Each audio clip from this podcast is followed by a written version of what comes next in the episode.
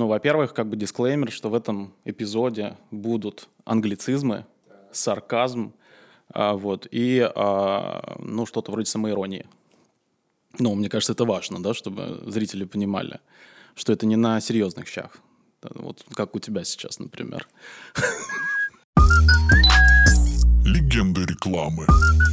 Дорогие друзья, после дисклеймера самое время сказать, что с вами подкаст «Легенды рекламы». Я его ведущий Василий Ящук, основатель и креативный директор агентства Players. И сегодня у нас настоящая легенда, встречи с которой я добивался всю свою жизнь, мне так кажется. Ну, как минимум с того момента, когда мы познакомились с этим человеком. Я считаю, что у меня лично в рекламном рынке есть два учителя. Первый — это Игорь Пескунов, человек, который открыл мне дорогу в диджитал и инфлюенс-маркетинг, который, к сожалению, никак не хочет прийти на этот подкаст. И второй человек, который сформировал максимально видение не только рынка, но и перспектив, и самое главное, бизнес-этики в нем. Я говорю про Александра Кима. У-у-у. Александр Ким, здравствуй. Спасибо, что привет, большое... Вася, привет, Вася. Спасибо за приглашение. Я тебя считаю настоящей легендой. Спасибо. Потому что в свое время, для тех, кто не знает, а Александр у нас редко любит давать интервью. Ну, вообще не публичный человек, я тебе так скажу. Ты повлиял на очень много и медиаформатов, и крупных компаний. Александр оказал неизгладимое влияние на группу М в свое время. Александр реализовал такую российскую мечту любого человека, который работает на агентском бизнесе, потому что создал, практически создал агентство «Трафик», а потом смог его продать. И продал в тот момент, когда агентство было признано лучшим агентством года. Триумфально, так скажем, вышел из этого рынка.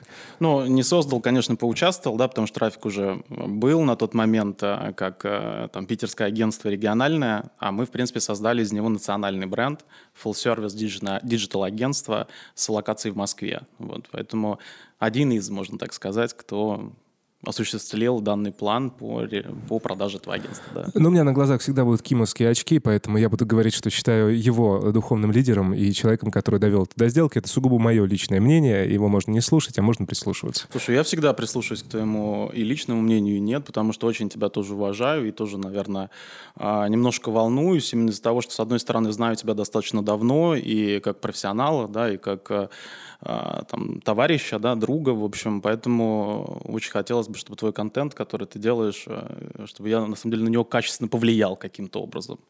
Вот. Это очень небольшая, как бы, ответственность. Для того, чтобы увеличить качество, я добавлю к тому, что Александр поработал и в киберспортивном направлении, об этом мы тоже поговорим. Ну и как он любит себя называть, это человек... Интерпренер рекламного рынка, человек, который разбирается в рекламном рынке, у которого на плечах, за плечами и впереди не один стартап. Не знаю, расскажет ли он о всех, но мы тоже обязательно эту тему затронем. Но, по крайней мере, в публичном поле Александр появился в девяносто девятом году. По крайней мере, так он говорит в своем редком интервью, которое вышло тоже восемь лет назад, если не ошибаюсь. семидесятых, да. девяносто девятый год.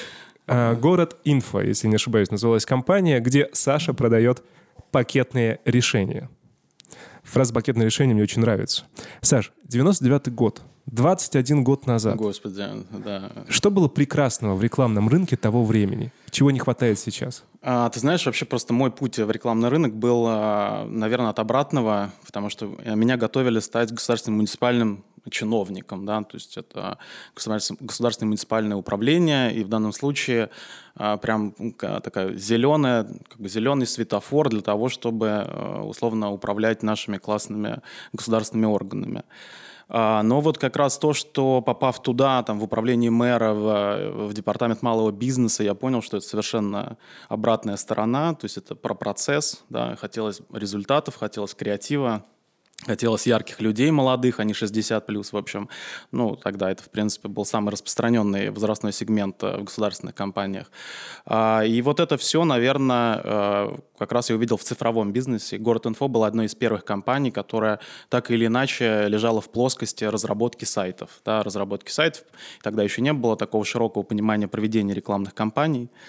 И, в общем, присоединившись туда, как раз начинал с продажи сайтов, промо-сайтов, корпоративных информационных порталов. В общем, это было такое зарождение, можно так сказать, веб-девелопмента в России, когда было несколько компаний. Это Артемий Лебедев, Актис, Городинфо, ну, еще там такой лонг-тейл-лист небольших агентств.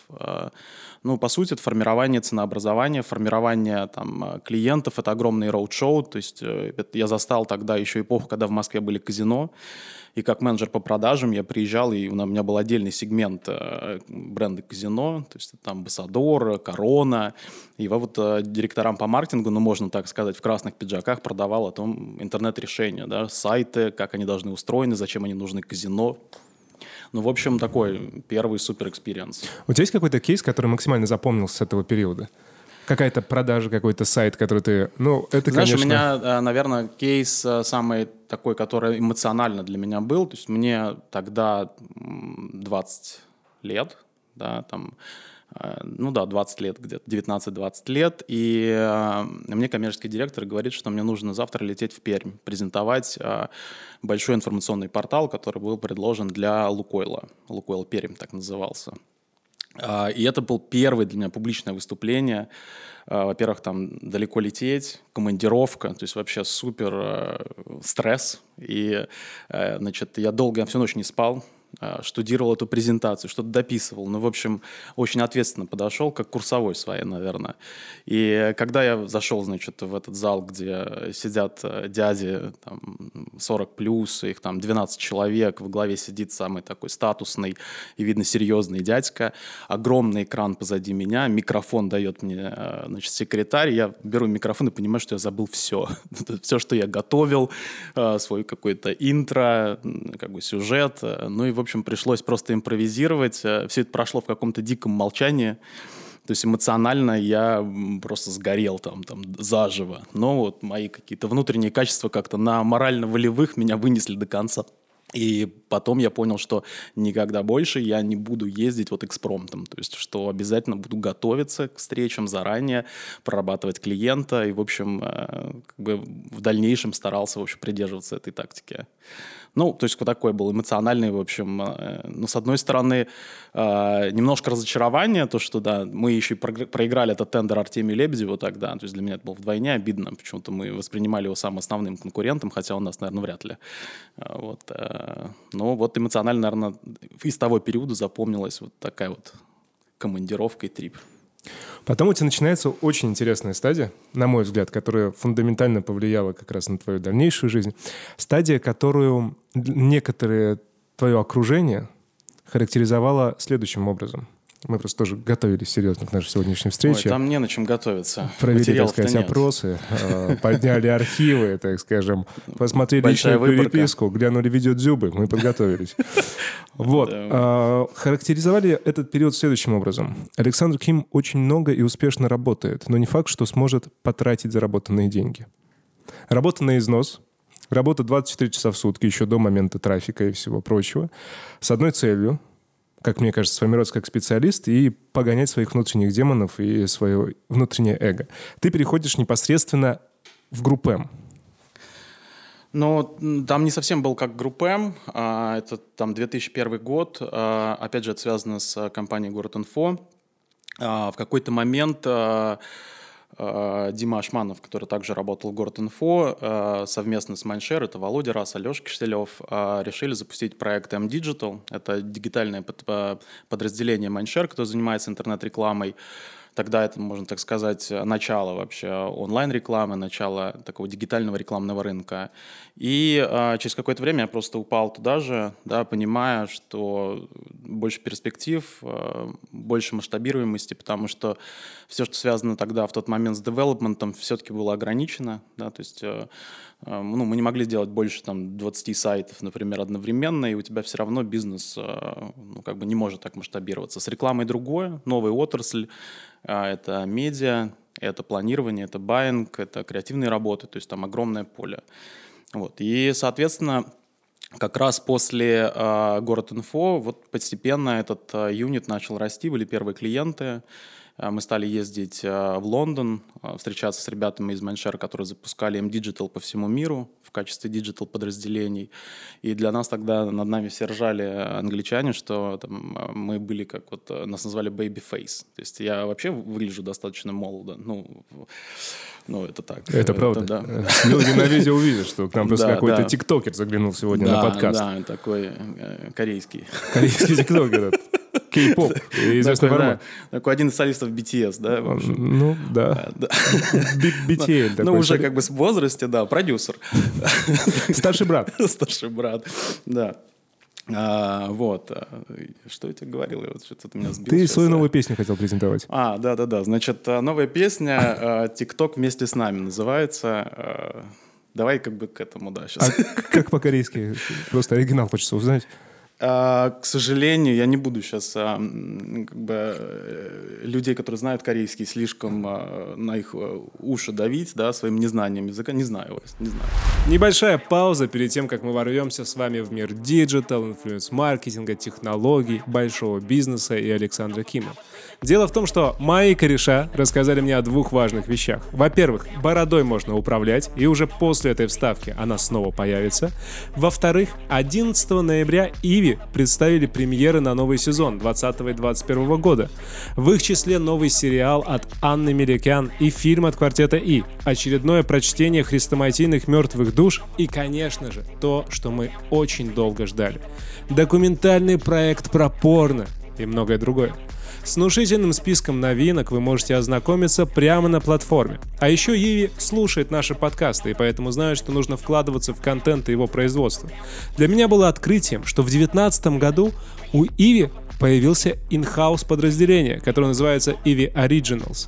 Теперь они будут выпускать собственные фильмы, сериалы и прочие проекты. Ждите уже в следующем сезоне. А мы отращиваем бороду и врываемся к Саше Киму. Все-таки от кей-попа. Чуть-чуть назад вернемся. От, от кей-попа повернемся, да. Повернемся, лицом. Собственно говоря. Вот эта стадия группы эмо, которая не группа эмо, диджитал, бэйби-фейс, когда вы ездите в Англию, все это становится, тебе это интересно, классно. Чем конкретно ты занимаешься в этот период? Слушай, ну у нас для нас с самого начала было несколько человек, это там три-четыре человека. Понятно, как и в любом, наверное, таком полустартапе ты занимаешься всем, но основной мой фокус, конечно, это генерация выручки, да, работа с клиентами, то, что я унес с собой дальше на протяжении всей своей жизни, да, это все-таки работа с клиентами, поиск новых продуктов, которые можно монетизировать в области рекламных технологий. Ну и, в общем, я это характеризую так, что сделать клиент хэппи, наверное, вот все-таки так. Потом, конечно, это все эволюционировало по мере того, как я развивался. То есть когда-то была больше трейдинговая нагрузка, то есть это получение условий, байнговые всякие вещи. Когда-то это было больше технологических вещей, да, когда нужно было разворачивать отдельные технологии, продукты на рынке. В какой-то момент это менеджмент. Когда у тебя действительно большая команда уже становится, тебе нужно заниматься э, работой с ключевыми э, талантами в твоей команде. Ну, в общем, такой эволюционный процесс. Как раз в трафике это в итоге все сложилось как бы в единое, да, когда тебе нужно заниматься и стратегией как бы бизнеса, и продажами, и отношениями тоже с топовыми клиентами, ну и формирование там операционной деятельности. Вот. Ну, я немного опять вперед забежал. Ну, конечно. Я несусь ты, ты вперед. Визионер. Это визионер. Вот как раз, да, у меня э, некая определенная специфика, что я очень э, сфокусирован именно на результате, да, и вот я все время там, побыстрее, да, чтобы добиться какого-то результата, да, используя разные инструменты. У тебя есть очень интересное высказывание в одном из твоих интервью, собственно говоря, в одном, где ты заявляешь, что основная мотивация для человека должна быть профессиональная, а не финансовая.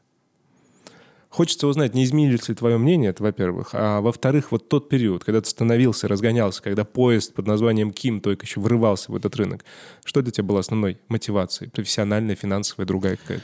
Ты знаешь, мне кажется, что э, мотивация очень сильно все равно связана с жизненным этапом человека, да, его возрастом. Э, понятно, что на начальном этапе э, для меня, по крайней мере, это была ну, финансовая мотивация в самом начале, когда я начинал карьеру, э, потому что были не закрыты основные потребности, да, человека.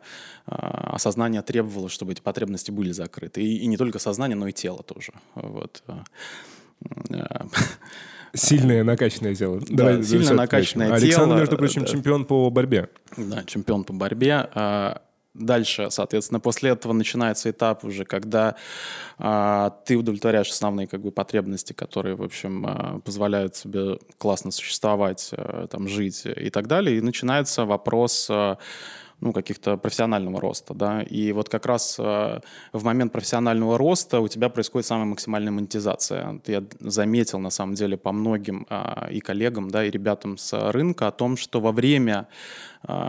именно их профессионального роста, когда они сфокусированы именно на профессиональном росте, они получают самое максимальное количество там, денег, славы и так далее. То есть фокус у них как раз смещается на, на профессиональный рост, а когда он смещается на деньги, то такого не происходит. То есть это есть определенная природа, может быть, денег и природа внутренней мотивации человека, да, что когда ты сфокусирован на себе, на профессиональном росте, на производстве классных продуктов, да, и каких-то более амбициозных целей, то ты добиваешься намного большего с точки зрения финансов.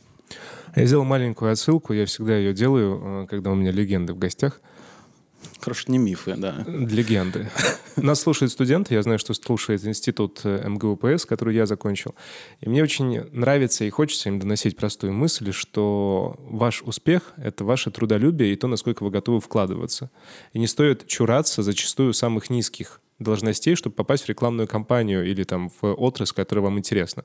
Мы когда общались с Виталиусом, mm-hmm. он тоже рассказывал, что он в Прокторе начинал там практически с самых низов, потом дошел до директора по маркетингу, и все, что он делал, верил в себя, работал и продолжал развиваться.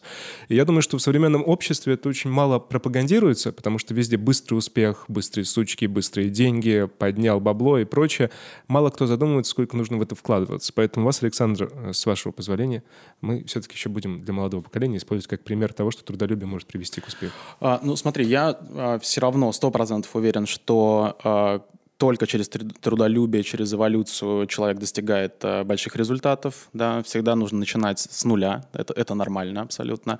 Потому что многие люди, которых сразу запихивают куда-то в верхушки топ-менеджмента, да, по каким-то определенным субъективным причинам, а, очень сильно ломаются, потому что они не выдерживают а, ну, где-то славы, где-то денег, которые на них сваливаются. Ну и профессионально не готовы. Да? Они не отвечают рынку. А, и становятся просто неэффективны и сами это понимают. Но для меня, условно, успех это всегда там, результат правильного выбора. Да, правильный выбор можно сделать только, когда ты э, сделаешь достаточно много ошибок, да, которые ты делаешь на нулевом цикле, на нулевом уровне.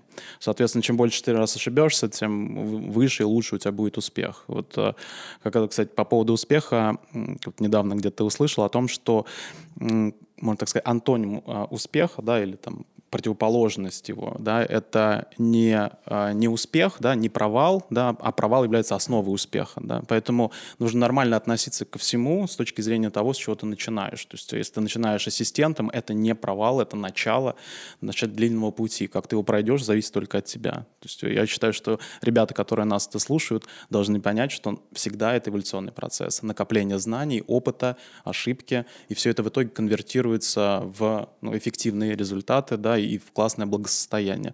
У меня нет ни одного примера, когда без трудолюбия а, люди достигали каких-то высоких а, позиций. Ну, я думаю, что и сейчас это видно вокруг. Саш, вот ты находишься на стыке продаж, правильно? Ты человек, который очень узнаваемый, яркий сам по себе. Ты все-таки как образ... Я на узнаваемый, яркий нормально. Как вот... образ тоже ты строишь. Когда приходит Саша, вот это, знаете, добрый день, меня Саша зовут в лифте, сказать незнакомой женщине. Это вот как бы красиво, это образ, персонаж. В какой-то момент у тебя появляется больше денег, ты начинаешь развиваться и так далее, у тебя появляется возможность ездить на дорогой машине, дорого одеваться, продолжать продавать свои услуги. Меняется ли как-то вот в этот момент, когда ты изменился именно внешне, по внешним атрибутикам, отношения с клиентом, формат продаж? Или это не связанные вещи? Ну, э, наверное, я так отвечу на этот вопрос, что по мере твоего роста э, единственное, что меняется, это ты более наверное, цинично где-то смотришь на бизнес, в котором ты работаешь, да, не только на свой, как бы, да, с точки зрения прибыли, да, там, всяких таких вещей, а на, как бы, условно, клиентов, да, ты смотришь, а кто действительно там decision-maker, да, то есть так как у тебя ограничено время, ну, в силу, как бы, да, определенных роста и расширенного функционала, ты уже не можешь встречаться со всеми командами, да, там, на стороне клиентов или партнеров, поэтому ты сразу выбираешь, а, там, условно, а, какой-то executive staff, да, то есть те люди, которые принимают решения, а, и уже правильно строишь а, там, коммуникацию, да, поэтому, наверное, ты становишься более выборочный, да, с точки зрения коммуникации, ты становишься более четкий, где-то немного циничный, да, в плане того, какие у тебя задачи, да. Но с точки зрения ментального, ну, это, опять же, это не связано с приобретением благ, мне кажется, это все связано с развитием личности как таковой, там, в силу возраста, да, я точно верю, что есть а, жизненные этапы у всех людей, да, первый там этап — это получение образования, накопление знаний, потом этап а, профессионального накопления, да, и роста, как раз о котором мы говорили, профессионального, потом все это конвертация в финансовую, да, какую-то э, машину, да, для того, чтобы зарабатывать и э, достаточно серьезные деньги получать. И следующий этап — это уже э, некая конвертация персонального «я». То есть это много вопросов про себя, много вопросов про свои желания, много вопросов про свою роль, как бы, в, ну, как бы в мире, ну и так далее. И это вот такие этапы, которые проходит человек, мне кажется, да. И здесь финансовая составляющая просто подключается на отдельном этапе, да, она какое-то влияние оказывает, но глобально на личность, я считаю, ну, по крайней мере, на меня она не оказала никакой. Вернемся к медийным группам. Вот потом мы перейдем к независимым агентствам, поговорим, так скажем, посмотрим ретроспективу. Когда мы говорим про там, девятый, десятый, одиннадцатый год, что такое медийная группа? Вот мне хочется понять, как она чувствует себя на рынке, а потом сравнить ее с тем, что творится сейчас. Чем разница медийной группы в две тысячи десятом году и в две тысячи двадцатом году? Ну, наверное, с, с эволюцией можно как-то на, начать, да, потому что я даже взял бы не десятый, а там нулевые, девяностые, конец, да, а, а, потому что а, здесь вопрос роли рекламных групп, да, в рекламной отрасли, да, потому что когда а, начиналась реклама и вообще рекламный бизнес, ну, по моим, можно так сказать, наблюдениям, агентства играли ключевую роль лидера, да, то есть, по сути, они развивали клиента, они были визионерами, да, они были там апологетами рекламной отрасли, возникают там каннские львы, вокруг которого, в общем, и формируется каста этих агентств рекламных, креативных. То есть, по сути, они формировали рекламный рынок, клиенты следовали за ними. Да? В рекламных агентствах были самые профессиональные кадры, была своя система обмена знаниями, накопления этих знаний. То есть, в общем, построен бизнес. Да? И, и вот это как раз приходится на там, нулевые годы, когда абсолютными лидерами и перформерами являются агентства, да, то есть абсолютными, да, и паблишеры, сайты, там, партнеры, ну и так далее, они были вторичны, в принципе. Ну, это мое, как бы, такое видение. И затем, после, там, уже, там, ближе к концу нулевых выходят, соответственно, по, по, по мере возникновения технологических платформ, да, сильных медиаоунеров, паблишеров, таких как Google, Facebook, Яндекс, Mail, которые поняли, что они достаточно близко стоят к аудитории, да, что у них достаточное количество инвентаря, что они могут диктовать условия на рынке. А, то есть они стали пальму первенства у рекламных агентств а, забирать, да, то есть формировать свои сейлс-отделы, свои вертикали. И поэтому в этот момент а, агентства сильно заерзали, да, понимая, что вот это лидерство, которое на протяжении десятилетия, как бы, они удерживали, да, и вот это вот доверие клиента, которое было у них, и это самый главный актив в рекламе, это доверие, да, он стал потихоньку перераспределяться на новых игроков. Потом а, следующий этап — это появление а, игроков, которые накапливали большие транзакционные данные на уровне банков, а, а, телекоммуникационных компаний. Да, вот сейчас идет эпоха ритейла, да, следующая будет эпоха о ти ти-платформ, онлайн-платформ. То есть все, кто находится ближе к потребителю, чем агентство, да, и даже ближе, чем обычные медиаоунеры. Поэтому сейчас, если говорить про рекламные группы, то чувствует себя, наверное, не так уверенно, и поэтому очень много у нас У нас в отрасли разговоров, что будет дальше с рекламным бизнесом, как он будет видоизменяться. Ну, то есть это можно тоже отдельно как-то обсудить. Ну, это, наверное, отвечая теперь в саммари, делая, как бы, да, на, на твой вопрос, стали менее уверенными. Наверное, вот так, что рекламные группы, рекламные агентства стали менее уверены в себе, в стабильности своего бизнеса и возможности зарабатывать в этом сегменте там, в ближайшие десять-двадцать лет. Да, так как это было до этого. А если все-таки чуть-чуть копнуть и э, задать простой вопрос. А нужны ли на самом деле рекламные агентства?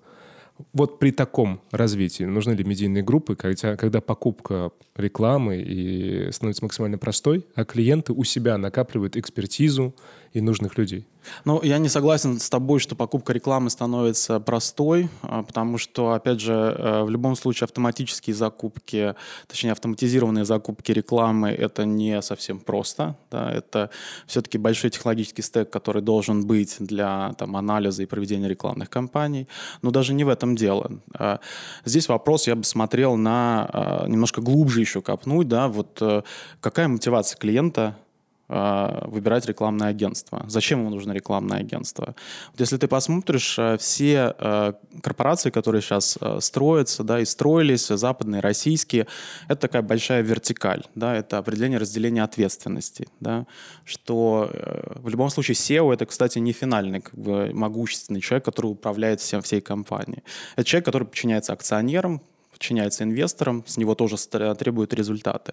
Так вот, и к чему я веду? О том, что большая корпорация — это разделение ответственности и нежелание многих людей в этой в структуре брать на себя ответственность. Да? Соответственно, агентство... Да, это подотчетная там, директору по маркетингу единица, которая занимается рекламным, управлением рекламным бюджетом, да, и маркетинговым бюджетом. Соответственно, несет ответственность, да, за то, как эффективно э, компания тратит деньги свои на рекламу. Э, в случае, если это происходит неэффективно, доля рынка падает, продажи падают, э, ответственность ложится на агентство. Да. Поэтому в больших структурах очень много э, аудиторских, консалтинговых и, и же с ними компаний, которые подстраховывают топ-менеджмент, э, и берут ответственность на себя, да, для проведения определенных решений. Поэтому глобально я считаю, что корпорациям не очень выгодно, да, именно с точки зрения каких-то персональных вещей и принимания ответственности на себя, избавляться от агентств. Это первое. Это вот как бы на стороне клиента. Второе.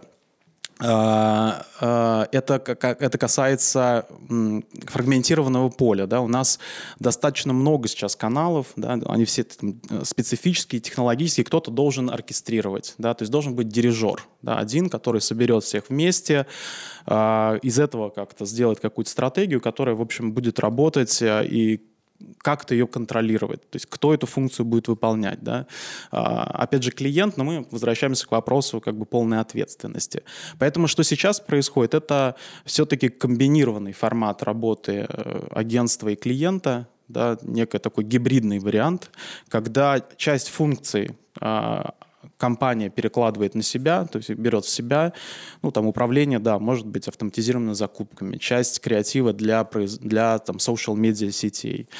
А большую часть оркестрирования, стратегического консалтинга и так далее оставляет в агентствах, в том числе там, медиабайинг. Вот, чтобы ты представлял, мне кажется, у агентства, например, по одному клиенту может быть там, ну, там, окей, там пятьдесят контрагентов. Да? Это разные, это телеканалы, это интернет-сайты, селлеры, поставщики данных, технологические платформы. И это огромный бэк-офис в том числе. Да? То есть очень-очень-очень-очень невыгодно будет клиенту все это как бы полностью э, забирать себе внутрь. Поэтому э, все, что сейчас происходит, это перенос отдельных инхаус функций. Агентства останутся, как они есть, но они будут эволюционировать в сторону там, технологий, коммерса, дейты и стратегического консалтинга. Э, и, э, то есть принципиально э, рекламные агентства нужны. Я так, наверное, сказал. То есть, получается, всего три слова. Это хаб, ответственность и экспертиза. Хаб, ответственность, экспертиза, да. То есть, э, вот, э, вот, молодец.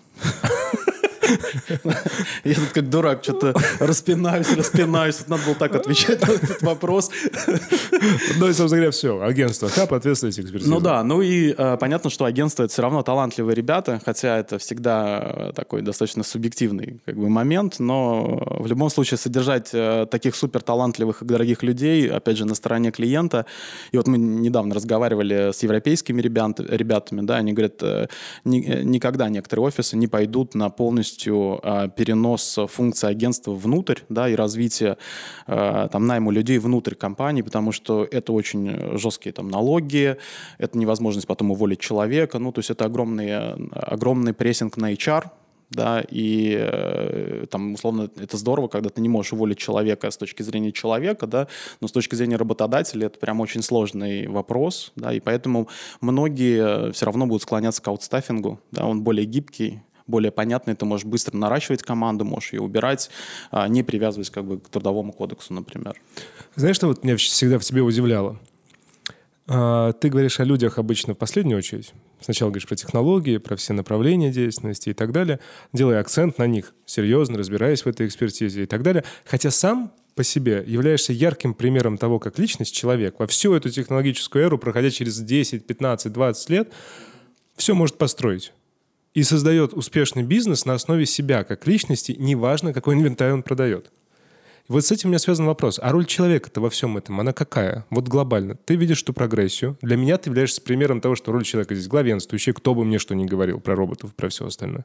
Но хочешь спросить в лоб? Ну, я не знаю, кто тебе там что рассказывает, про каких роботов. Завязывай с этим. Никаких роботов не существует. Понятно, что инициатором любого процесса, да, и проекта, и управлением проектом является человек. Да. И это и хорошо, и плохо, потому что всегда есть человеческий фактор, да, и есть всегда ограниченность качественных ресурсов, да, у которых есть мозги, то есть таких людей тоже не очень много. Но э, говоря про себя, то есть я свою роль даже, наверное, в развитии э, тоже делил ее на этапы, да, то есть в самом начале самое главное это там заразить людей идеей, да, то есть это определенный вижен, ты должен его сформировать для команды, для компании, зачем ты пришел, какая амбициозная задача. Это вот, наверное, функция номер один. Без нее, ну, как бы наличие технологии, есть она, нет, она, в принципе, не даст тебе никакого там, отклика, по сути. А втором этапе это уже как раз формирование продуктовой. И здесь важно, конечно, играют роль технологии, за счет чего ты будешь выделяться на рынке, да, какой твой point of difference, так говорится. Это технологические решения или это там, э, человеческие ресурсы в том числе, или там еще что-то. Да? Поэтому технология — это просто оптимизация процесса, это новое продуктовое, продуктовое решение, которое ты предлагаешь клиенту, которое позволяет тебе расти. Вот.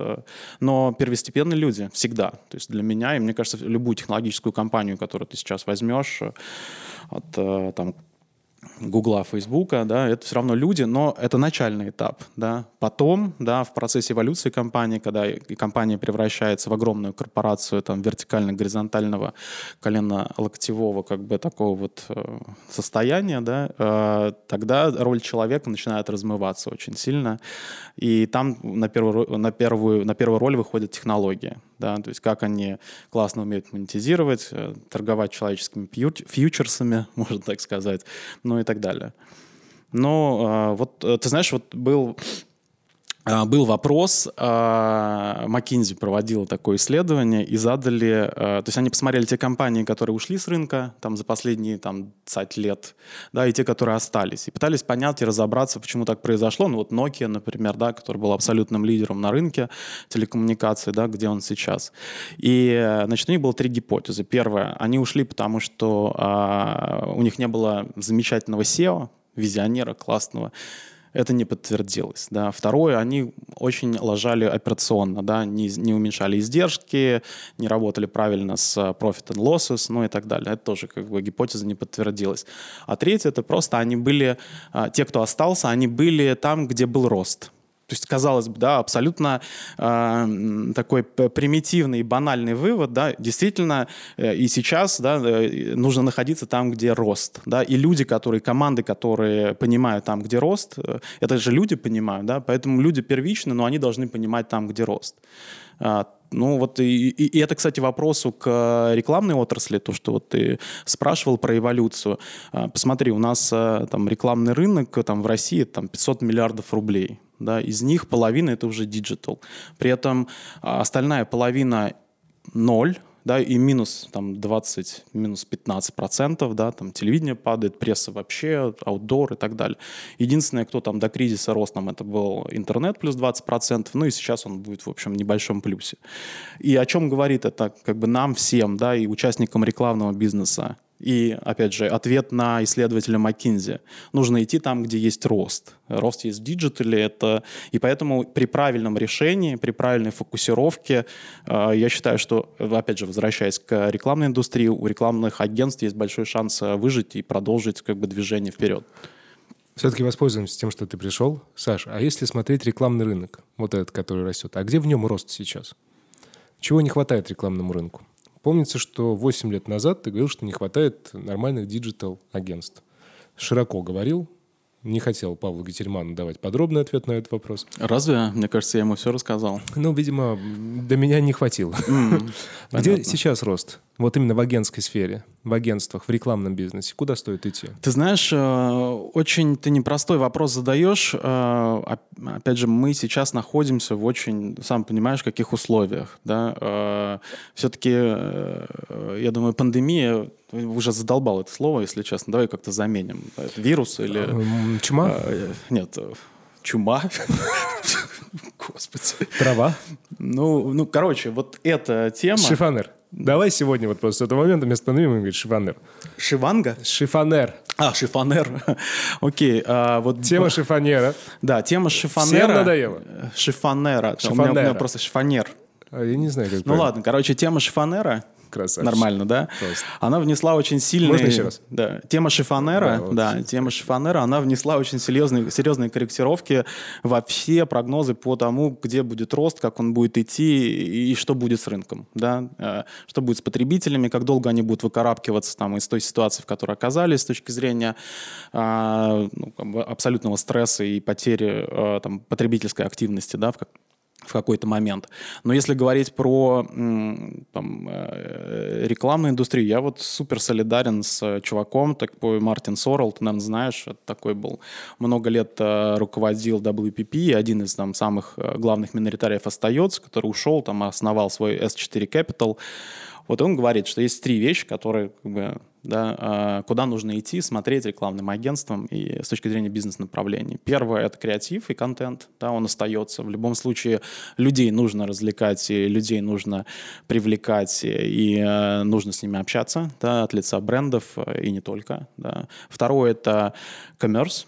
Да, это все, что связано с интернет-торговлей, это вообще отдельный сейчас, отдельный пласт как раз для агентств формируется в, в том, что они могут войти на этот рынок и забрать достаточно большую часть трейд-бюджетов, да, потому что есть маркетинг-бюджеты, которые мы видим на телек, да, всякие маркетинговые коммуникации, есть отдельный трейдовый бюджет, который вообще не был виден, все, что связано с ритейлерами, да, с мотивацией продажи, к покупке, дискаунтами, это тоже огромный пласт, я думаю, что он там в России, например, где-то за триллион рублей.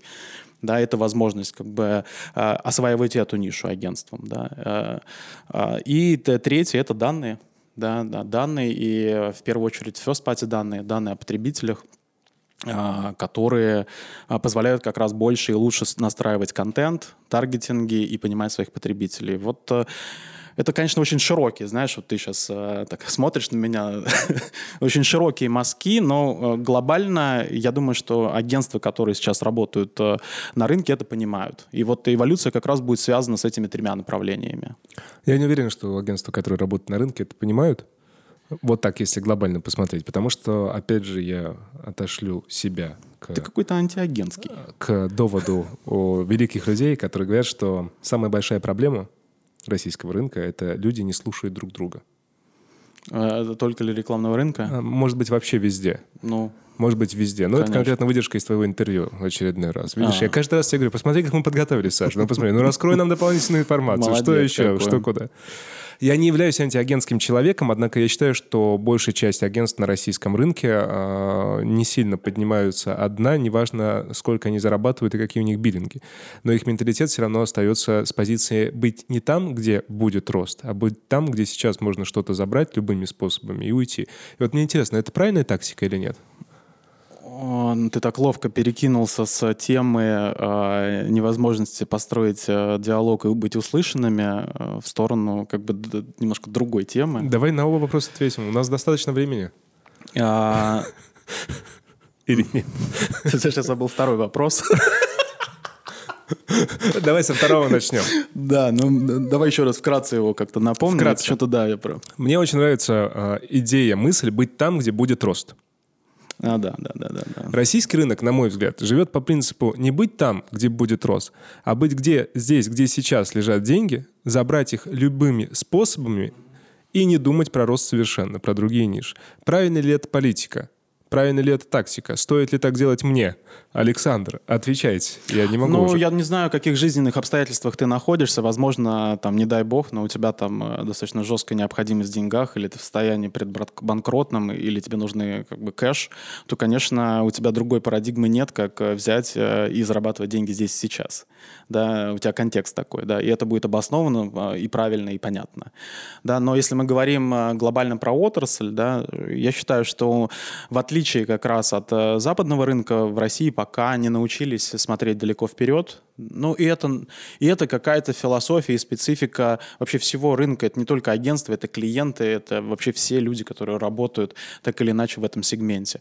Потому что маркетинговые планы строятся там на год, да, э, нам нужны продажи в этом году, э, я, возможно, не буду работать уже в следующем году в этой компании, да, поэтому э, бонус получать нужно, да, э, это понятно, что глобальные бренды, которые являются хранителями бренда, да, понимают ценности его, да, и играют в долгую. То есть у них это как раз вот вопрос, в том числе киберспорту, да, это вот когда Mercedes заходит на территорию киберспорта, да, это история не того, что они сегодня получат деньги прямо здесь и сейчас, интегрируясь там в трансляции, да, или став спонсором команд. Это то, что они строят платформу и территорию там на ближайшие десять лет. У нас, понятно, такой парадигмы нет, и это связано с, ну, вообще всей экономической, политической, ну, и так далее. Мы живем сегодняшним днем. Поэтому осуждать менеджеров, да, или там оунеров компании о том, что они думают только про сегодняшний день, как заработать, это абсолютно все понятно, и э, я их не могу упрекнуть в этом, да, потому что они поставлены в такой жестком контексте, когда завтра может быть абсолютно другим, да, у тебя сегодня есть бизнес, завтра его нет бизнеса, да, сегодня у тебя есть клиент, завтра его нет. И, не, и нет институтов, которые бы работали над долгосрочной стратегией, над формированием правил, как правильно стратегически, да, и дальше работать. Вот. И вот я думаю, что такой ответ. То есть он, он очень непростой, он очень глубокий. Да? То есть в плане того, что... Это не ответ, а вопрос ты имеешь в виду, который ты задал. Ответа так, но вопрос был хороший. Не ну, знаю, ты, я ты, не ты, просто ты... так его спросил, потому что у меня есть э, гипотеза, опять же, что в эпоху шифонера так. мы вообще уходим от э, любого долгосрочного планирования, полностью живя в рамках ситуативного маркетинга и ситуативных активаций. Ну, то есть, что происходит, то и делаем. Что происходит, то и делаем. И меня очень поразило в двадцатом году, меня поразило это, опять uh-huh. же, я не вижу весь рынок целиком, но вот то, что я вижу, насколько бренды быстро могли перестраиваться э, на вот такой ситуативный формат. Если весной все кричали о том, что это будет ад, все бюджеты будут заморожены, мы уйдем в полный локдаун, ничего не будет, то очень быстро началась перестройка. Я вижу это по инфлюенс-маркетингу, вот по другим направлениям, по умным словам, которые ты говорил. Перестройка этих бюджетов, но она не направлена в будущее, она вот направлена на ситуативность. И мне кажется, что, возможно, это и будет большой такой бэк к тому, что мы не думаем наперед, а весь мир думает только то, что можно сделать сейчас, на чем можно поднять деньги. Ну, Вась, смотри, для, для... нужно понимать, что мы говорим сейчас про коммерческие организации, абсолютно цель верно. Которых извлечение прибыли, да, во-первых, в данный момент, в среднесрочной перспективе, и самое главное, ну, не самое главное, но важное, в долгосрочной перспективе. Поэтому э, ни у кого из э, ребят, которые столкнулись с шифонером, шифонером э, да, у них не было скрипта, да, как будет развиваться э, дальше ситуация, да, с их бизнесом, с их потребителем, с экономикой, ну и так далее. И при отсутствии скрипта ты начинаешь реагировать достаточно хаотично, да, в зависимости от структуры компании, как, опять же, сформировано, сформирован процесс принятия решений внутри компании, э, так они реагируют. Поэтому, э, опять же, возвращаясь сейчас, э, и абсолютно понимаю, что, понятно, глобальные компании, ну вот, например, на Coca-Cola, да, то есть Coca-Cola одна из первых прям сразу дернула стоп-кран, все бюджеты остановила, делал только шифонерные креативные как бы компании, да, ну, чтобы быть инлайн, в общем, да, и как-то поддерживать своих потребителей, что правильно. И сейчас, как бы, да, я не знаю, какая у них стратегия, но, тем не менее, эти ребята э, сейчас больше думают про свой бизнес, не про, про маркетинг, да, и это вот э, большая еще проблема маркетологов, что они все думают, что все сео, топ-менеджмент э, компаний сидит и думает про маркетинг, что остановить, какие траты. Траты на маркетинг мизерные. Да, по сравнению с теми тратами, которые они, они делают а, там, в там, капекс, опекс, ну и так далее. То есть это огромные траты. Поэтому их первое, что заботит компании, как в долгосрочной перспективе условно удержать людей, да, а, так переформировать производство, да, чтобы не было переизбытка, как получить прибыль. Маркетинг в этом ключе ну, абсолютно маленький, мал, маленькая часть, незначительная. Вот. И поэтому нам кажется, что это все хаотично или нет. А я думаю, что выглядит в больших корпорациях это так. Ребята дергают рычаг, смотрят э, все статьи бюджета, расходов, доходов и так далее, приоритизируют. Да. Ребята, нам самое важное там люди, нам важно оборудование, нам важно там производство. Сокращают портфель брендов, да, те, которые будут продаваться, нет. Потому что для многих э, это как раз произошло ну, как бы в результате обнуления бизнеса. Да. То есть у тебя есть э, возможность с нуля, там, условно, хотя и достаточно в шифонерных условиях, да, все это как бы реализовать. Слово «шифонер» как бы мне постоянно будет теперь, да? Это нормально. Ты уйдешь чем-то с нашего подкаста. Это же прекрасно. Да.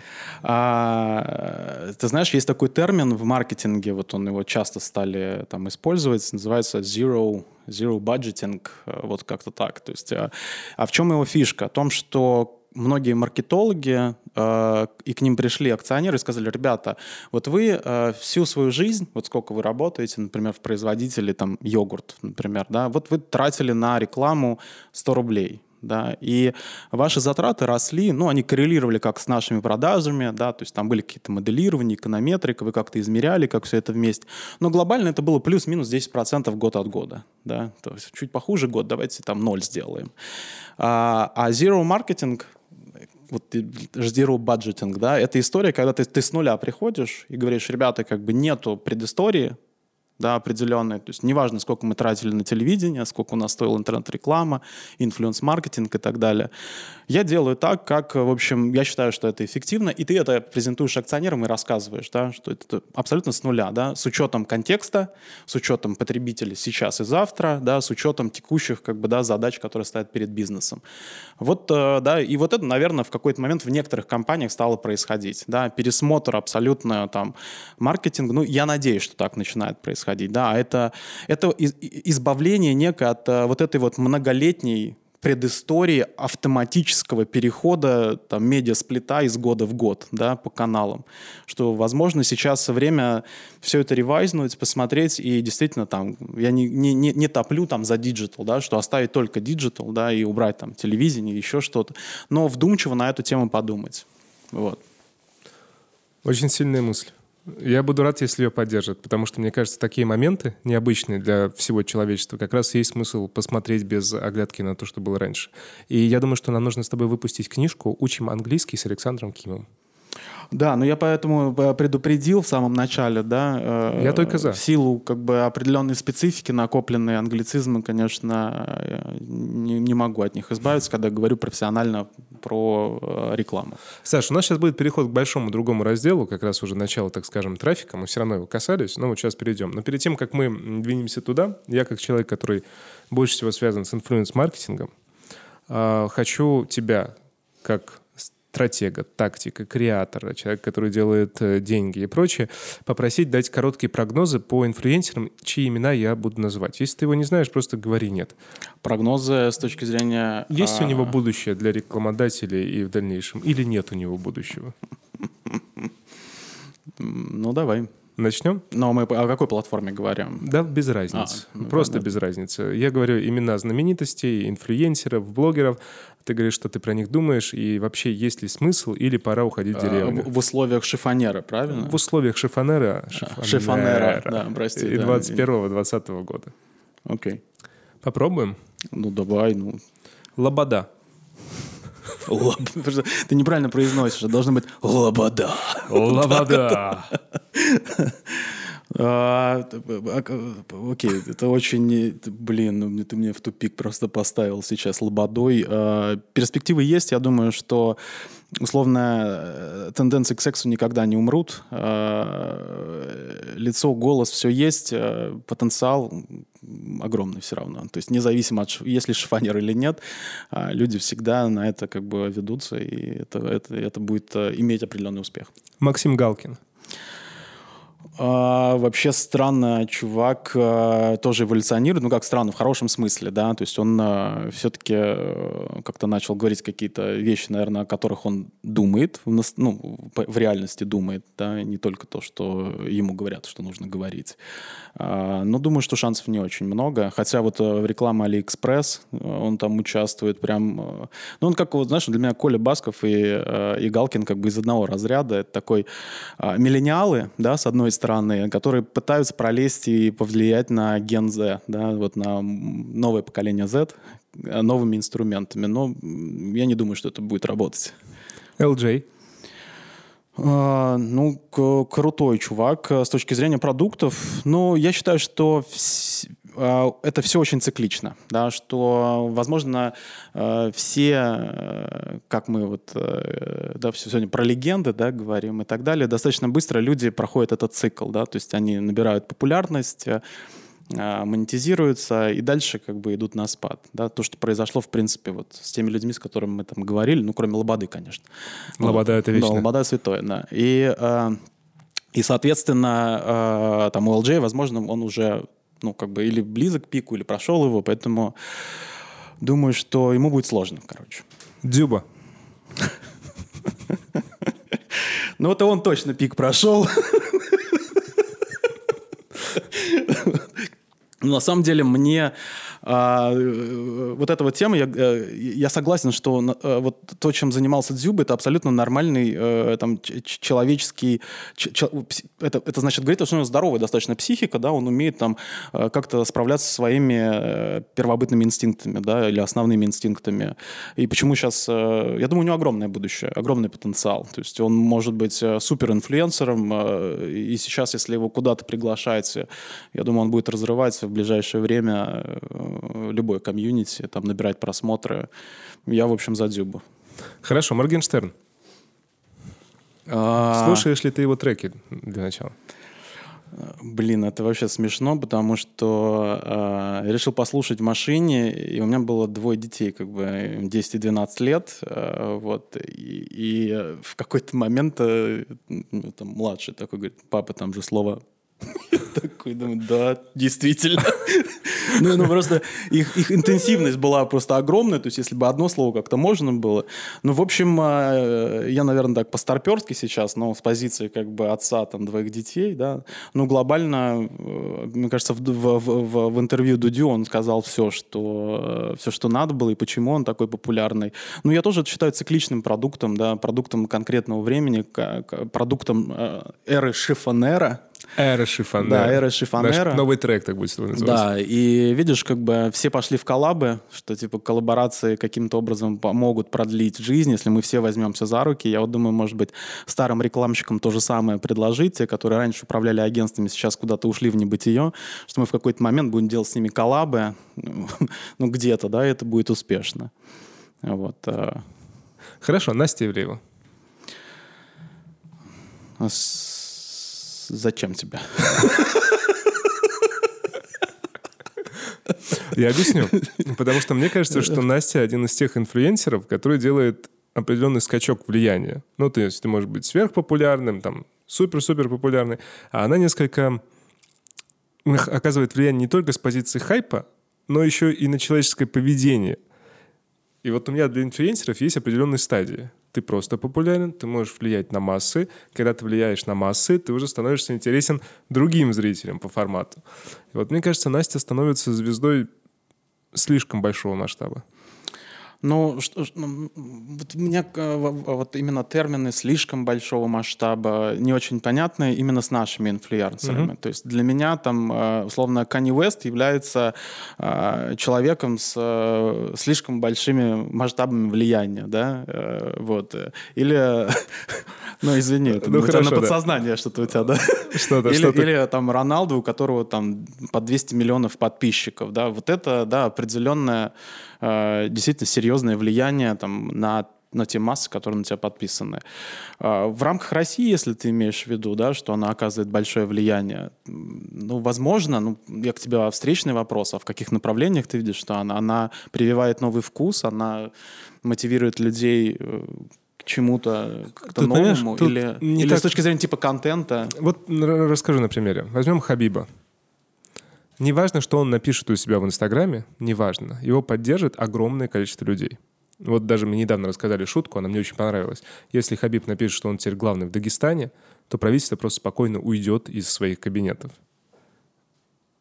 Вот я предполагаю, что инфлюенсер, который похожее влияние имеет, неважно, что он напишет, это вот в ближайшее время станет Настя Ивлеева, если так же будет развиваться дальше. Не Моргенштерн, не Элджей, а вот именно она идет по этому пути. Народности, народной узнаваемости, народной любви. Вот это для меня сверхпопулярность. Не с позиции, что у тебя один клип набирает двадцать миллионов просмотров, а с позиции того, что одно твое заявление может оказать реальное влияние на политику и геополитику. Ну, возможно, опять же, я, наверное, не супер знаком там, с... Тебе надо познакомить, да, как я понял. С, с частью, с что касается... Ну, нет, я про Настю больше, да. Вот. Но я тебе могу, наверное, так ответить на этот вопрос. Если помимо... Там, развлекательного контента, инфлюенс-маркетолог, ну, как бы маркетолог, точнее, инфлюенс, как сказать, единица, да, или человек, ну, в общем, селебрити, блогер, несет какой-то интеллектуальный продукт, да, то есть, который имеет осознанность, да, который как-то понятен аудитории с точки зрения того, что он дает импульсы к развитию человека, да, ну, там, какие-то новые вкусы, новые взгляды, не деструктивно влияет на него, да, потому что все, что влияет деструктивно, оно быстро надоедает, да, ты не можешь долго, в долгом цикле находиться в деструктивном контенте, да, это классно, это хайповато, да, вот, если она, как бы, занимается созидательным контентом, я считаю, что, да, возможно, но опять же, мне кажется, что если сравнить сейчас, там, Мангерштерн напишет, например, у себя в, там, в блоге, да, и Настя у себя, то, в принципе, тут... Я не могу сказать, что Настя выиграет, сильно вы, вы, выиграет, да, условно. Но ты говоришь про потенциал роста, да? Конечно. Ну, возможно, в потенциале, да. Но перспективы у него больше, да. Но здесь же еще вопрос, как долго ты еще находишься on air, как бы, да, насколько ты находишься плотно в контакте с аудиторией в разных каналах, да, потому что это все-таки телевидение еще, да, которое так или иначе играет какую-то роль. Это не только digital, да, это какая-то офлайн-активность, которую они ведут. Поэтому здесь вот так вот прям предсказать достаточно сложно. У меня остался один еще пример для предсказания Александра. Это Алексей Навальный. Инфлюенсер, деструктивный. Но он не инфлюенсер. То есть я, я не считаю, что он инфлюенсер, он дизраптор. Есть такое слово, как бы английское, да, такой в хорошем смысле, да. То есть он, в принципе, в... в какой бы системе ни находился, начинает дизраптить, то есть подвергать сомнению те процессы, то устройство, которое в этой системе, ну, как бы происходит. Да, и там условно показывать пальцем на тех людей, которые являются там барьерами там, или плохо себя ведут в этой системе. Поэтому это, скорее всего, не инфлюенсер, дизраптор. И это очень круто, как бы, да, что есть в любой системе должны быть такие люди, и в рекламной индустрии тоже должны быть дизрапторы, которые в какой-то момент придут и скажут, что все не так, что условно агентства не нужны, а нужен только перформанс, нужен только креатив, и это будет дизраптор. Или нужен только директ-маркетинг, например, да, все остальное не работает. Потому что дизраптор заставляет э, людей оппонировать, задумываться, да, изучать тему. Да, и в этом ключе, наверное, его роль, ну, если мы, опять же, ставим, да, влияние на массы, достаточно большая и выше, например, чем вот у людей, о которых мы говорили. Да. Вопрос именно в перспективах. Я согласен с той позицией, которую ты сейчас описал, абсолютно. Просто, опять же, можно, наверное, рассматривать там даже динамику популярности, влияния Навального самого по себе. Но интересен именно прогноз чуть-чуть в будущее. Поскольку мы на всех этих инфлюенсеров понимаем, что Лобода, например, наша звездочка, и она будет развиваться дальше. Интересно, как ты чувствуешь, видишь, это точно только твое мнение, не связанное с политикой, а связанное с конкретным просто персонажем, его развитие. глубокий вопрос, связанный еще, видишь, с геополитическими трендами. Ну, мне кажется, остальным. да, ты, потому что мы сразу... Нельзя говорить о человеке или о событии в отрыве от контекста, да, и от, от той системы координат, в которой он находится. Да, то есть глобально, возможно, так как у него есть своя система координат, обозначенная там законодательством Российской Федерации, там, каким-то полем, у него очень сильно ограничена возможность там, влияния, да, и как бы такого доминирования, что ли, да, в информационном поле. Да, да. Поэтому это искусственные ограничения, которые в любом случае не будут давать ему в полной мере там, реализовать свой потенциал, который мог бы быть реализован. Поэтому как долгосрочный там, инфлюенс, инфлюенсер, да, в, я считаю, что у него очень много искусственных барьеров, которые не дадут ему там, раскрыться в полной мере. И ну вот... Такая вот точка зрения. Как ты думаешь, а почему в рекламном рынке, в рекламном рынке не появилось своего Навального? А, ты имеешь в виду с точки зрения дизрапции, дизрапции, да? Ну, мы же понимаем, о чем он делает контент. Откаты, взятки, нечестные деньги. Все, что связано с этим. И рекламный рынок, он для меня всегда был таким, знаешь, смешением черного и белого, потому что здесь есть замечательные люди, замечательные истории и так далее, но есть еще очень много грязи. По форматам, не, не касаясь ничьих имен, ничего. Ну, вот этого действительно много. Но я не видел еще никого, кто бы, кроме редких высказываний Влада Ситникова, направленного на конкретное агентство, которое он обвиняет в этом, я нигде бы не видел, чтобы кто-то пытался это поставить под сомнение, под какие-то раскрытия. Мне всегда было интересно, почему это не появляется. У меня есть ответ на этот вопрос? Но могу... Ну, какой он у тебя? У меня? Какой да. ответ? О, весь рекламный рынок России строится на отношениях, в первую очередь. И самый ценный ресурс, как ты правильно сказал, это доверие. Самый ценный ресурс доверия. И даже если любой дизраптор будет выступать против незнакомого человека, он потеряет доверие и уже не сможет существовать на этом рекламном рынке. Ну, я, наверное, не соглашусь, что сейчас, в две тысячи двадцатом году, рынок рекламы строится только на отношениях. Я, ну, наверное, категорически даже с этим не соглашусь. Хорошо. А, по мере развития рынка, да, на начальном этапе там, девяносто девять процентов решений, которые там, принимались в ту или иную пользу, они, конечно, учитывали наличие там, каких-то отношений. И это даже было связано не только с коррупционной составляющей, да, а то, что это сейф-вариант, да, такой безопасный, что человек обязательно это проконтролирует, проконтролирует. У нас же была эта тема, что ты на ремонт, ремонтную бригаду берешь из знакомых, да, потому что ты им доверяешь. Там. Ну, в общем, это такое вот. Свои не сделают плохо, да, например, так вот. Но э, потом, по мере того, как, опять же, развитие рынка с точки зрения прозрачности, оно, на самом деле, за последние два года на самом деле серьезно прошло, да, и с точки зрения контрактов трехсторонних и прямых контрактов с поставщиками. Мне кажется, эта тема просто изжила себя. То есть она была, то есть она была актуальной лет, ну вот, семь назад, пять назад, наверное, так. Сейчас я все меньше и меньше слышу каких-то вот... Это, возможно, не говорит о том, что стало меньше, да, этой, этих тем, но, на мой взгляд, рынок стал намного-намного цивилизованней. Вот, ну, мне так кажется. Я не знаю, ответил на твой вопрос или нет, слишком витиевато как-то ответил.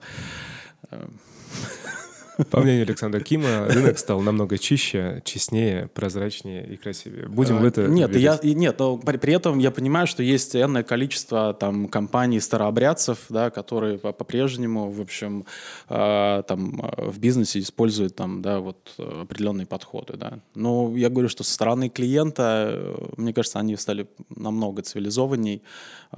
И сам рынок, ну, опять же, я повторюсь, наверное, структура рынка, правила игры. Сейчас, ну, невозможно просто на хороших отношениях получить миллиардные контракты. Ну, это же не, не госсектор, да, все-таки мы работаем с коммерческими преимущественно компаниями, да. Это все-таки, э, ну, более прозрачная система оценки того, что ты можешь сделать, э, сколько это стоит, э, ну, по крайней мере, там, перформанс-рынок, да, и контекстная реклама, все, что связано, максимально прозрачные там. Ты знаешь, мы когда раз записывали подкаст с Быковым, он сказал очень интересную фразу. Я не знаю, слышал ли ты этот подкаст или нет. Наверное, нет. А, нет, я слышал, да, но там он много ск... было интересных фраз. Это он? Он сказал очень хорошую фразу, которая звучала так, что какие могут быть взятки на российском рынке рекламы, когда приходят работать в рекламу люди, выросшие на Навальном. Мне очень понравилась эта фраза. Молодые сотрудники, молодые специалисты. Я не могу с ней согласиться полностью, но сама гипотеза очень хороша. И с этой гипотезой я хочу переместиться к трафику. И здесь у меня всего два вопроса касательно трафика. Во-первых, трафик, я все-таки считаю, во многом твое детище. Пускай не исключительно твое, но во многом твое детище. Ну, московский офис, наверное. Московский да. офис, угу. в котором ты окружен людьми. Юля Удовенко, Коваль сам по себе, которые становятся не просто твоими... Ну, Наташа Овчинникова. Наташа Овчинникова, да. да. У меня даже Наташа Овчинникова вопрос. Никита Ершов даже был, да, в самом начале, креативный директор. Вот это такая золотая команда трафика, да, ну вот, наверное, золотая команда трафика, которая развивается и так далее. Но потом все разошлись, как-то разбежались по своим направлениям. И у меня всегда был вопрос, который я стеснялся тебе задать в личном общении, поэтому задаю на всех. Почему не захотелось создать вместе что-то новое? Какой-то новый формат уже сработанной командой, тем более командой друзей, единомышленников? Очень, кстати, крутой вопрос. Наверное, почему у многих как раз ребят, которые были, ну вот наших звезд шоу-бизнеса, да, которые были популярны, в какой-то момент вот такой ремастеринг не получается, да, там, или реюнион в какой-то момент. Именно из-за того, что в том контексте, да, с теми задачами это была лучшая команда, да, которую мы построили и которая классно с ними справлялась. А дальше, если бы мы бы продолжили вместе, в принципе, какие-то были идеи, да, о том, что, возможно, нужно что-то еще сделать. Но это было бы, по крайней мере, такая же модель. А повторение модели не является... Ну, это, мы, как бы, это уже некий провал проекта. Да? То есть он должен быть новым. Да? Это новые идеи, новый подход. И, наверное, вот это одна из причин. Просто не было модели. И второе — это то, что ну, ребята подустали немного, конечно, от такого забега, который у нас был пять лет по развитию трафика, трафика в Москве и трафика вообще глобально в России. Это был, да, действительно серьезный забег. И в какой-то момент, да, все приняли решение, что нужно идти самостоятельным путем, да, что нужно передохнуть, сделать тайм-аут. Ну, я не исключаю, что мы еще соберемся, да, и сделаем такой роуд-трип какой-нибудь, повесим России или международным как бы странам. У тебя есть опыт, которого нет у очень многих людей на топ-уровне и на прочем. Это продажи агентств. Вот сам по себе это, это огромный колоссальный опыт. Что это вообще такое? Что такое продать агентство? И вообще, кому нужно агентство? И зачем? Ну, э, давай так, начнем с того, что это как бы не супер прям опыт какой-то, да, который ты переживаешь так остро, да. Это, в принципе, вкладывается в рамки бизнес-планирования, да, потому что когда ты создаешь компанию, там, агентство, да, э, ты в любом случае какой-то сценарий дальнейшего развития для себя планируешь. Чем все это закончится, да, для чего тебе это нужно, э, соответственно, кто-то получает какой-то кайф от этого. Кто-то изначально видит в этом вопрос эксита, да, в какой-то момент, что ты можешь выйти из бизнеса и продать это дальше. Вот там, мое присоединение к трафику, оно уже было понимание у меня, там, у акционеров, что мы будем готовить и развивать агентство как раз в сторону продажи, да, что это будет в любом случае какая-то эм энд эй-ная история. Поэтому здесь все было очень цинично, рационально, да, мы действовали четко, да, мы классно развивали бизнес, это было хорошее, хорошее, хорошее клиентское портфолио, биллинги. То есть все пазлы мы сложили, да, и когда у нас начались переговоры уже с... как бы Денсу на эту тему, мы уже были, ну, абсолютно готовы, да. То есть это, это лежало просто в бизнес как-то больше, да, аспекте.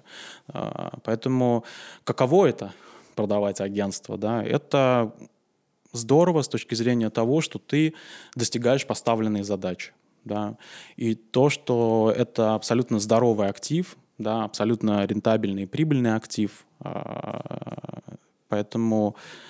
Здесь ты, ну, это такой классный, классный бизнес-кейс, который ты там реализуешь на рынке. И таких кейсов на самом деле было очень мало, к сожалению. Да? И когда ты чувствуешь, что действительно э, то, чем ты занимался, да, именно в России, было как-то оценено глобально, да, и ребята за это заплатили там определенные деньги. Мне кажется, скорее всего, это какая-то еще гордость была такая определенная, да, что Мы можем делать какие-то продукты, даже если это касается агентств, которые будут востребованы э, глобальными инвесторами. Да. В общем, это, ну, вот, наверное, такие ощущения. Как ты думаешь, почему продать свой бизнес, продать свой бизнес – это мечта для любого российского предпринимателя, конечная цель? Почему паттерн того, что я хочу сделать свой бизнес международным, не продать его, а развить до того, что он станет международной корпорацией, по крайней мере, я гораздо реже встречаю в коммуникации. Все направлены вырастить, продать, выйти. Ну, это ты про себя сейчас говоришь, да? Я-то я говорю про вопрос, собственно говоря. Я-то как бы за международную экспансию. Как, как сказали однажды один человек, который а, хотел к нам прийти в подкаст, но не пришел, я за империю. А... Ну да, но для этого нужно как бы хоть как-то попробовать построить империю, да, хотя бы как-то попытаться сначала, да. Ну а вот не, смотри, а не извини, пожалуйста, только. Что вмешаюсь, но вот трафик по своей сути, это же в какой-то момент столица империи с двумя офисами, питерский, московский, не суть, с сильнейшей командой, с сильнейшим лидером Александром Македонским, по факту, с хорошим клиентским портфелем, с классным бизнесом, бизнесом вот, с огромным оборотом, с огромным доверием и уважением от клиента. Но вот в этот момент принимается решение, не только твое, безусловно, не двигаться дальше, да, там, масштабно, а все-таки передать корабль, довести его, но понять, что это уже не твой capital.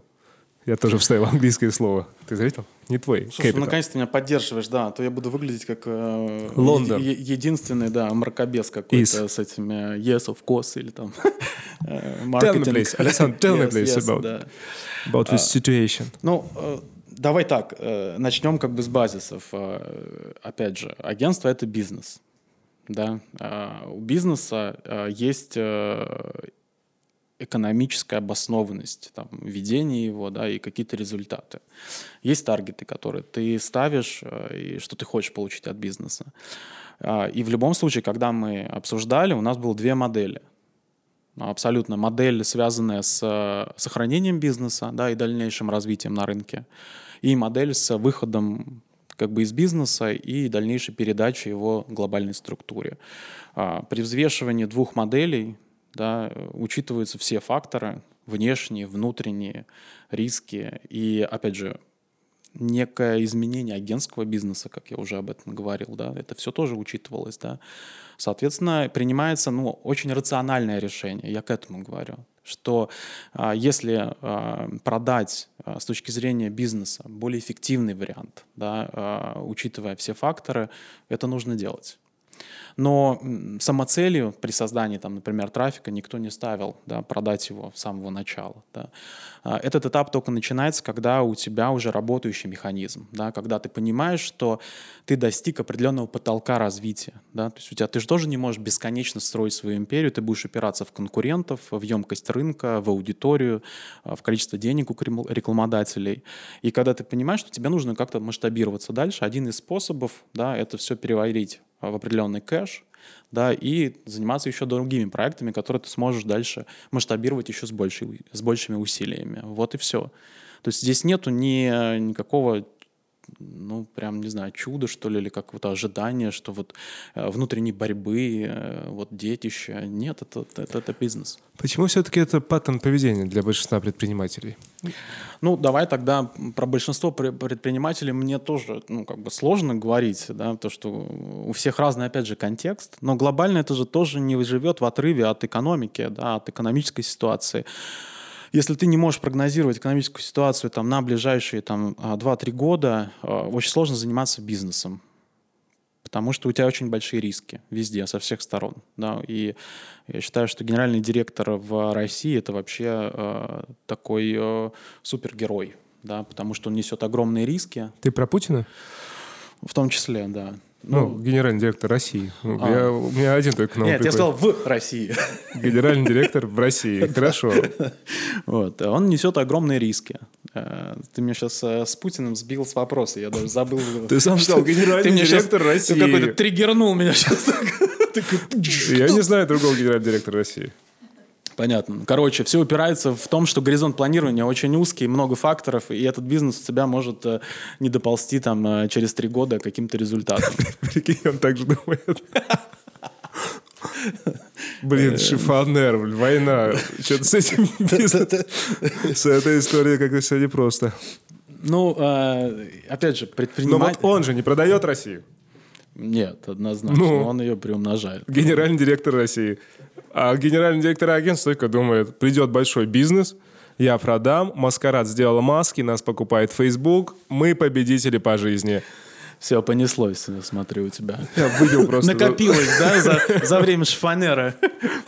Выпил тут просто под столом. Выпил, да, ну, правильно, что, накати, как бы, да, и поговорим, да. Хорошо, Саш, ладно, я понял. Ну, Вась, ну как бы возьми себя, да, вот ты там бизнесмен. Так, да? Ты допустим, я представлю да, себя. Да. Вот сейчас, например, да, ты э, приходит к тебе внешний покупатель и говорит, я куплю у тебя твой бизнес. Так. Да, как ты будешь принимать решение? Что я сделаю? Да, что ты сделаешь? Я Саш Киму позвоню. Вот. Я скажу, Саш, Саш ты Ки... что посоветуешь? Саш Ким тебе скажет, смотри подкаст Вася, там я все про все рассказал. Твои действия. Пойду смотреть подкаст. Ну все, тогда, видишь, цикл закрылся, как бы, точнее, замкнулся. И непонятно, как ты поступишь. Просто, понимаешь, вывод, который здесь напрашивается, вывод, который здесь напрашивается, и я не буду лукавить. Вероятнее всего в такой ситуации, если это будут выгодные условия, конечно же, я буду продавать бизнес. Вероятнее всего. Но вывод, который здесь напрашивается, вывод, что в России с таким горизонтом планирования даже до шифонера люди настолько боятся сделать что-то долгосрочное, верить в будущее, верить в эту историю, что их короткое ситуативное планирование. За пять лет сделать агентство, продать. За три года сделать бизнес, продать. И все мышление, вот даже вот на бизнесе мы сейчас с тобой смотрим, сводится к ситуативкам, к короткому, быстрому успеху, а не долгосрочным историям. И это немножечко печально. Ну, здесь же, опять же, вопрос в том, что мы в неком вакууме находимся, все-таки именно страновом вакууме, да, максимум, на что мы можем масштабировать бизнес, который мы развиваем, ну, я не беру, сейчас есть отдельные компании с хорошим примером, там, и международной экспансии, это все-таки мы можем масштабироваться в СНГ, да, то есть в сегмент, и, и то там не, не во весь уже. А, говорить про покорение Европы, Америки и так далее, ну, это вообще уже космические, да, как бы планы, то есть, которые очень все боятся подойти, у которых не нет непонимания, сразу страх, как бы неуверенность в продукте, да, что он будет востребован кросс-страново, да, и вот все, то есть получается, что ты слишком замкнут в рамках как бы нашей страны. И, кстати, в этом субъективно есть и объективно, я понимаю, почему многие так думают, да, почему вот именно границами страны замыкают бизнес, да. Я здесь восторгаюсь игровой индустрией, поляками, белорусами. си ди-проджект с «Ведьмаком», который превратился из локальной истории в международную, теми же танками по своей сути. Хочется обратиться в один момент твоей жизни. Ну, подожди, извини, но вот у нас есть, условно, Mail.ru Group, да, который там скупил кучу студий, которые э, очень популярны как бы на Западе, формируют там э, конские миллионы долларов выручки, да, которые работают преимущественно на западный сегмент. То есть это не, не только я, к тому, что белорусы. Это вот игровой сегмент, ты правильно заметил, очень крутой сегмент, то, где можно строить экспансию. Там, где какие-то потребительские паттерны очень сходные, да, и там единственный сложный барьер — это инвестиции в маркетинг, да, которые огромные, да, и чтобы достучаться до потребителя, тебе нужно очень много платить денег.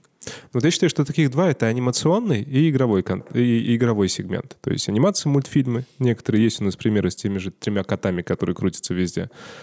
И та же самая Маша и Медведи, Смешарики, все вот эти вот направления. Этот язык проще гораздо, чем даже музыка и чем кино, как пока показывает практика. Хочу вернуться к одному моменту, Саш. Как ты знаешь, наш подкаст, он вообще-то про любовь. А, да? Да. Тут все про любовь. Боюсь спросить, кого к кому. К людям, а. к жизни, к Я стране. Думаю, к рекламной отрасли. К стране, к отраслям этой страны. Отраслям этой страны. Я к- понял. Ко всему. Ты меня прям втаптываешь этими словами. Так, прям, я прям чувствую, как ты наступаешь медленно вот мне смотри, на руку. Трафик продан. Гонка пятилетняя закончилась. Все. Отработаны все сроки, которые по контракту нужно отработать. Ты свободен. Ты успешный, молодой, красивый. Сделал то, что в России делают единицы. Да? Единицы по факту. Давай. Говори. И вот ты стоишь перед открытым миром. Не останавливайся. И думаешь... И медленно, можешь шептать что-то. Думаешь, думаешь, что, что делать дальше? Что делать дальше, ты думаешь? Звоните Ящуку. с которым тогда еще не знаком просто. Был, был. А, не был, не был. Был, не был. Был. Нет. Да. Ну а где мы познакомились? В шестнадцатом году уже мы как раз познакомились. А, кстати, да, действительно. Но ты мне не позвонил в тот момент. Я просто, мы работали на одном этаже. И в ты крикнул? Момент, да, я... Вась! Вась, такая тема. Я у края пропасти. Что это было? Это была пропасть или новый мир после этого момента? Если сейчас чуть ретроспективу глянуть. Нет, однозначно не пропасть. То есть я не настолько как бы самый, самый как бы рефлексирующий человек. Это было, наверное, ну, определенная усталость. Да, это вот как после длительной э, э, такой как повторяющейся нагрузки цикличной. Да, ты э, подустаешь. Да, и поэтому основная как бы задача была это немного вздохнуть как-то так вот и э, освежить свою голову. Да, вот. И потом это все-таки... Э, я же понимаю, что рынок, где мы работаем, дигитальный, он широкий. Это не только интернет-реклама. И я видел огромное количество возможностей, которые здесь можно там дальше развивать, делать. Поэтому это, скорее всего, было на позитиве. То есть это была радость, то, что мы закончили классно... Э, То, что там напланировали себя, да, мы круто интегрировали актив э, в глобальную структуру, э, при этом выполнили все обязательства, все было прозрачно, все было э, ну, как бы джентльменски, да, вот, и дальше у тебя open air начинается. Саш, а вот сейчас у тебя какой open air? А, ну вот я э, придерживаюсь стратегии идти туда, где рост. Да, то есть он вот такой. То есть у меня рост — это не только, наверное, финансовый, да, и не только бизнесовый, рост персональный, то есть расширение кругозора, там, прокачка себя, в общем, с точки зрения там, подсознания, да, там, работа свои, со своими желаниями, да, определенными, структурирование, короче, своей личности какой-то, да, и, и познание ее. И второе — это, конечно, туда, где технологии. То есть э, мы запустили там проект э, достаточно давно, но вот сейчас мы дали ему такой некий ребрендинг. Это э, история, связанная там с э, си ди пи-платформами, Custom Data Management-платформами, э, управление потребительским знанием, накопление знаний, то есть все, что связано с first-party данными. То есть, э, как я говорил, что я считаю, что здесь будет рост, и этот рост э, необратим. И второе — это креатив и контент, и, опять же, зона роста, да, на ближайшее время, но я на контент смотрю больше именно с точки зрения продакшена а, полных метров, онлайн-контента, сериалов, то есть то, на что Иви сегодня объявил, что они будут тратить два миллиарда рублей в следующем году. Вот. Но, опять же, с большим фокусом на международный рынок в данном случае, потому что я для себя не, ре... не реализовал один, а, как, как сказать, гештальт. Да, это построение глобальных продуктов, да, и участие в построении глобальных продуктов, где у тебя потребители, клиенты и так далее не только в пределах Российской Федерации находятся, да, а там в Японии, в Корее, в Америке, неважно где. И мне кажется, вот это и есть мой план на там, ближайшие десять лет, как раз построение такого рода продуктов и решений, и платформ. Саш, все-таки не могу не спросить, ты про Иви заговорил. Все-таки, если это будет кино, то о чем ты бы снял фильм? Ты лично. Ты знаешь, я пописываю, в хорошем смысле этого слова, какие-то мини-такие сценарии для себя. И ты знаешь, что самое интересное, у меня всегда идет саспенс сплошной. Или триллер, или саспенс. Или у меня мозг так... То есть это через муки, трагедии, драмы, персональные преодоления супербарьеров человек приходит к какому-то суперзнанию. Да? Или там суперпониманию своей роли в этом мире. Да, вот такой бы фильм, наверное, я снял. Таких много фильмов уже как бы снято, да. Ну вот мне... Ну, Лунтик. Мне... Мне... А? Лунтик. Л- Лунтик, да. Там, мне кажется, все ли барьеры. Путеше... Путешествие электроника. Ты Путешествие посмотри, электроника. Там как чувак развивается, да, под воздействием робота. Согласен. Да, что он персонально становится другим человеком. Ну, любой, любой сценарий, мне кажется, любой фильм — это все равно развитие персонажа. Да. Да? Если он не будет развиваться, мне интересно будет смотреть, там, в хорошую или в плохую, как бы неважно. Согласен. Да, но вот мне нравится через драму, через надрыв, то есть через какие-то трагедии, чтобы человек через мясорубку прошел, и вот дальше он как-то э, воскрес, восстал, да, и показал, на что он способен. То есть такой вот э, супергерой, в общем. Если бы был бы психологом, я бы сделал такие выводы. А, к счастью, ты не психолог. К счастью, я не психолог, Александр. Но, кстати, по поводу психологии. Я сейчас активно читаю Карла Юнга. Вот. И работу с подсознанием, и, вот, да, и вообще роль подсознания, роль снов для излечения всяких, да, подсознательных мыслей, соединений к сознаниям. И это очень интересный контент. По крайней мере, я для себя ну, там, смог более-менее научно аргументировать, почему мне так хорошо. Ну вот в местах типа Алтай, да, то есть там, где есть дикая природа, есть условно много-много природы и мало-мало связи. Да. И первое — это то, что есть такой термин «черная клякса». Да, то есть там швейцарский психотерапевт ее придумал. То есть когда ты смотришь на бесформенный объект, у тебя возникают абсолютно ассоциативные как бы, мышления, которые из подсознания вытаскивают там, те или иные образы. Да? То есть можно вытащить хорошие образы, можно плохие, у каждого как психика работает. Вот отсутствие постоянных импульсов из городской среды, вот эти новости там, из «Медузы», которые из эр бэ ка, вообще, собственно, новостей, звонков, и только работа с подсознательными образами, да, ассоциативно, которые дает тебе природа, при этом, ну, в таком минимум там неделя-две, да, то есть вот тогда начинается полное, полное офигительное ощущение того, что ты, э, ну, вот как раз у меня, наверное, из подсознания вытаскиваются позитивные, да, ощущения. Я чувствую себя очень круто, да, вот это, не знаю, к чему сейчас я тебе сказал, но... Раз ты чувствуешь себя очень круто. Допустим, вот ты снимаешь фильм про то, как превозмогает герой бесконечное количество барьеров. В главной роли ты. В конце этого фильма... А, да, мы же начали с того, что мне нужно к психотерапевту обратиться. Нет, нет, я сказал, если бы я был психологом. А, я понял. Именно психологом. Психологом. Ну, тогда нормально. В конце фильма ты, как, как герой, как герой, обретаешь суперспособность. И что это за суперспособность? Ты знаешь, меня, меня сын все время спрашивает: папа, какую суперспособность ты бы хотел? А, вот. а, я пришел к выводу, что я хотел бы иметь суперспособность а, а, передвигать а, дистанционно разные объекты. Mm-hmm. Вот. Чтобы ты передвинул в первую очередь. И где? Можно, это очень личный вопрос, как раз вопрос к психологу, понимаешь? То есть так ты можешь дешифровать мою личность сейчас полностью, если я тебе все это расскажу. И вот кто-то: о, Саша суперспособность приобрел. Я бы работал на стройке просто. Коммунизм. Так, ребят, строим. Тут подходит: Александр, вы здесь один. Строим, пацаны, строим. Строим, и такая скорая приезжает, забирает тебя, а ты там размахиваешь руками, у тебя там в голове стройка. Подожди, подожди, я кое-что еще не поставил. Поставим попозже. Проходи, садись. Сейчас приедем, там кубики подвигайте. Да-да-да. Не, ну еще качество классное, это, соответственно, замедлять время, да, чтобы ты мог вообще, вот как флэш. Да, то есть ты из-за того, что быстро двигаешься, да, у тебя э, по там, теории относительности время течет очень медленно, да, медленнее, чем во внешней среде. Mm-hmm.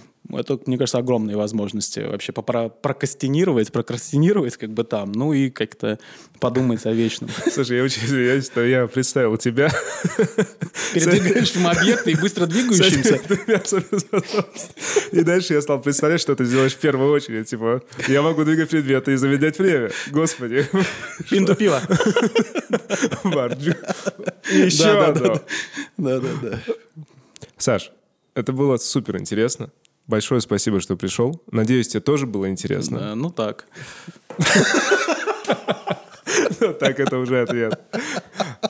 Друзья, я шучу, шучу, конечно. С, с нами был или не был Александр Ким, может быть, он уже замедлил время. Да, и я не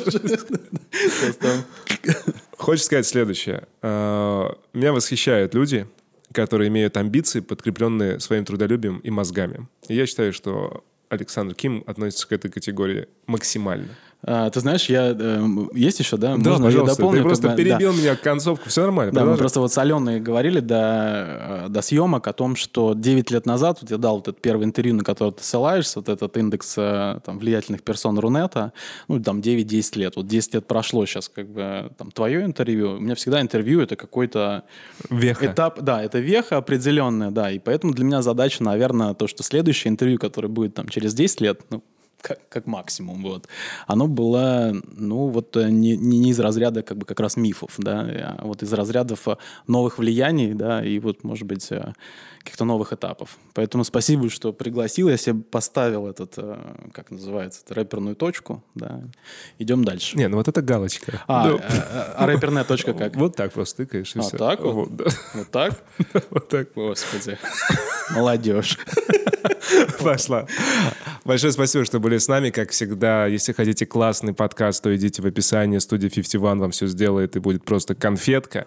Наш оператор Влад не сгорел. В прошлый раз, я помните, рассказывал, что он поджег себя. Все нормально, он живой, не сгоревший. Смотрите, слушайте. Это была настоящая легенда, которая еще насоздаст новых легенд. Александр Ким, спасибо. Спасибо. Легенды рекламы.